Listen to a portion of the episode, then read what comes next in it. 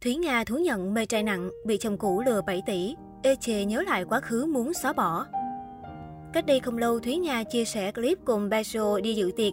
Tranh thủ trên đường đi, cả hai trò chuyện rất nhiều, cho thấy mối quan hệ thân thiết của mình. Thúy Nga nhận xét, đàn em là người đẹp trai nhất phố Bonsa. Hiện tại sau nhiều lần lăn lộn với cuộc sống đã lập gia đình, nên anh chàng cũng thay đổi ít nhiều. Mà lúc nãy cậu ấy đến nhà tôi ăn mặc lụm thượm lắm, chắc mới đi đón con về. Tôi phải nhắc rằng hôm nay đi ăn tiệc thì Bajo mới chịu thay đồ cho lịch sự hơn. Cuộc sống vất vả làm ai cũng thay đổi. Thúy Nga bật cười chia sẻ. Được biết, Bajo hiện tại đã giảm 6 kg, gầy hơn trước rất nhiều. Ở Mỹ, nam diễn viên còn làm đạo diễn, quay phim, bán đồ online. Dù vất vả nhưng anh lại thấy rất vui vì có thể kiếm ra tiền phụ giúp gia đình. Nhân bàn về ngoại hình điển trai của Bajo, Thúy Nga thẹn thùng thừa nhận, trước đây cô là người rất mê trai, dễ rung động. Tôi nói thật, ngày xưa tôi mê trai lắm, mê trai nặng luôn, mà toàn mê trai trẻ, không có vừa đâu. Nhưng thời gian trôi qua khiến tôi thay đổi, giờ không còn tính đó nữa. Chia sẻ thêm về chuyện này, Thúy Nga cho rằng đó là quá khứ không có gì tốt đẹp để nhắc lại, cô rất muốn quên đi. Theo nữ danh hài, cuộc sống của mình hệ dính dáng đến đàn ông đều gặp những chuyện xui xẻo. Nói chung, các số tôi cứ đụng tới đàn ông là buôn ba, sóng gió lắm. Nên giờ tôi tự cô lập đời sống của mình lại, không như trước nữa. Tôi nhìn trai với ánh mắt thờ ơ. Thúy Nga chia sẻ. Nhận xét Baso, Thúy Nga khen ngợi đàn em đã thay đổi rất nhiều sau khi lập gia đình. Trước đây anh là hot boy nổi tiếng, ăn chơi quậy phá. Thế nhưng hiện tại, nam diễn viên trở nên ngoan ngoãn và biết tu chí làm ăn.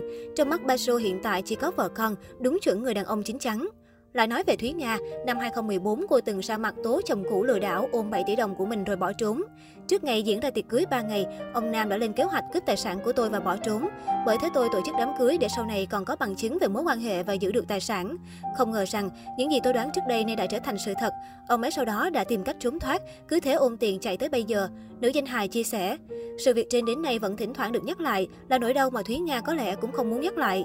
Từ lần đổ vỡ đó đến nay, Thúy Nga vẫn sống độc thân, chưa từng công khai hẹn hò thêm với bất cứ ai. Bên cạnh đó, Thúy Nga còn là một trong những nghệ sĩ có nhiều hoạt động từ thiện nổi bật ở hải ngoại. Nữ danh hài thường xuyên đi phát quà, giúp đỡ những hoàn cảnh khó khăn sống lang bạc. Cách đây không lâu, Thúy Nga chia sẻ clip cùng một số người bạn làm công việc thiện nguyện tại Mỹ. Họ trao quà cho những người vô gia cư. Đa số trong đó đều là người già và phụ nữ gốc Phi châu Á. Chứng kiến đám đông ăn mặc sách sưới, cuộc sống và vật khổ cực, Thúy Nga không khỏi xúc động. Khi thấy nhóm người Thúy Nga xuất hiện, họ liền ùa đến xin đồ.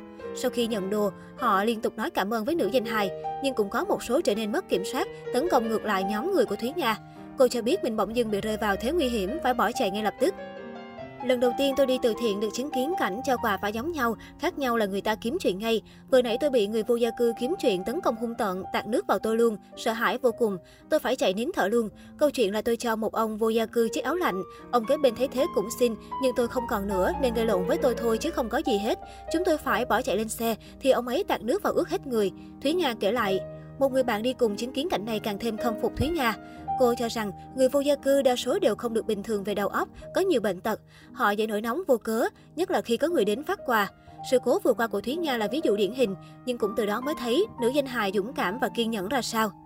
Tôi sống ở Mỹ lâu năm rồi mà chưa bao giờ thấy cảnh tượng như thế, nên rất thương và thông cảm cho Thúy Nga. Thúy Nga phải có một trái tim bao la mới làm được công việc này, chứ như tôi là không dám đi nữa đâu, sợ lắm. Thúy Nga rất biết thương yêu và thông cảm cho mọi người. Người ta chửi Thúy Nga một cách vô lý.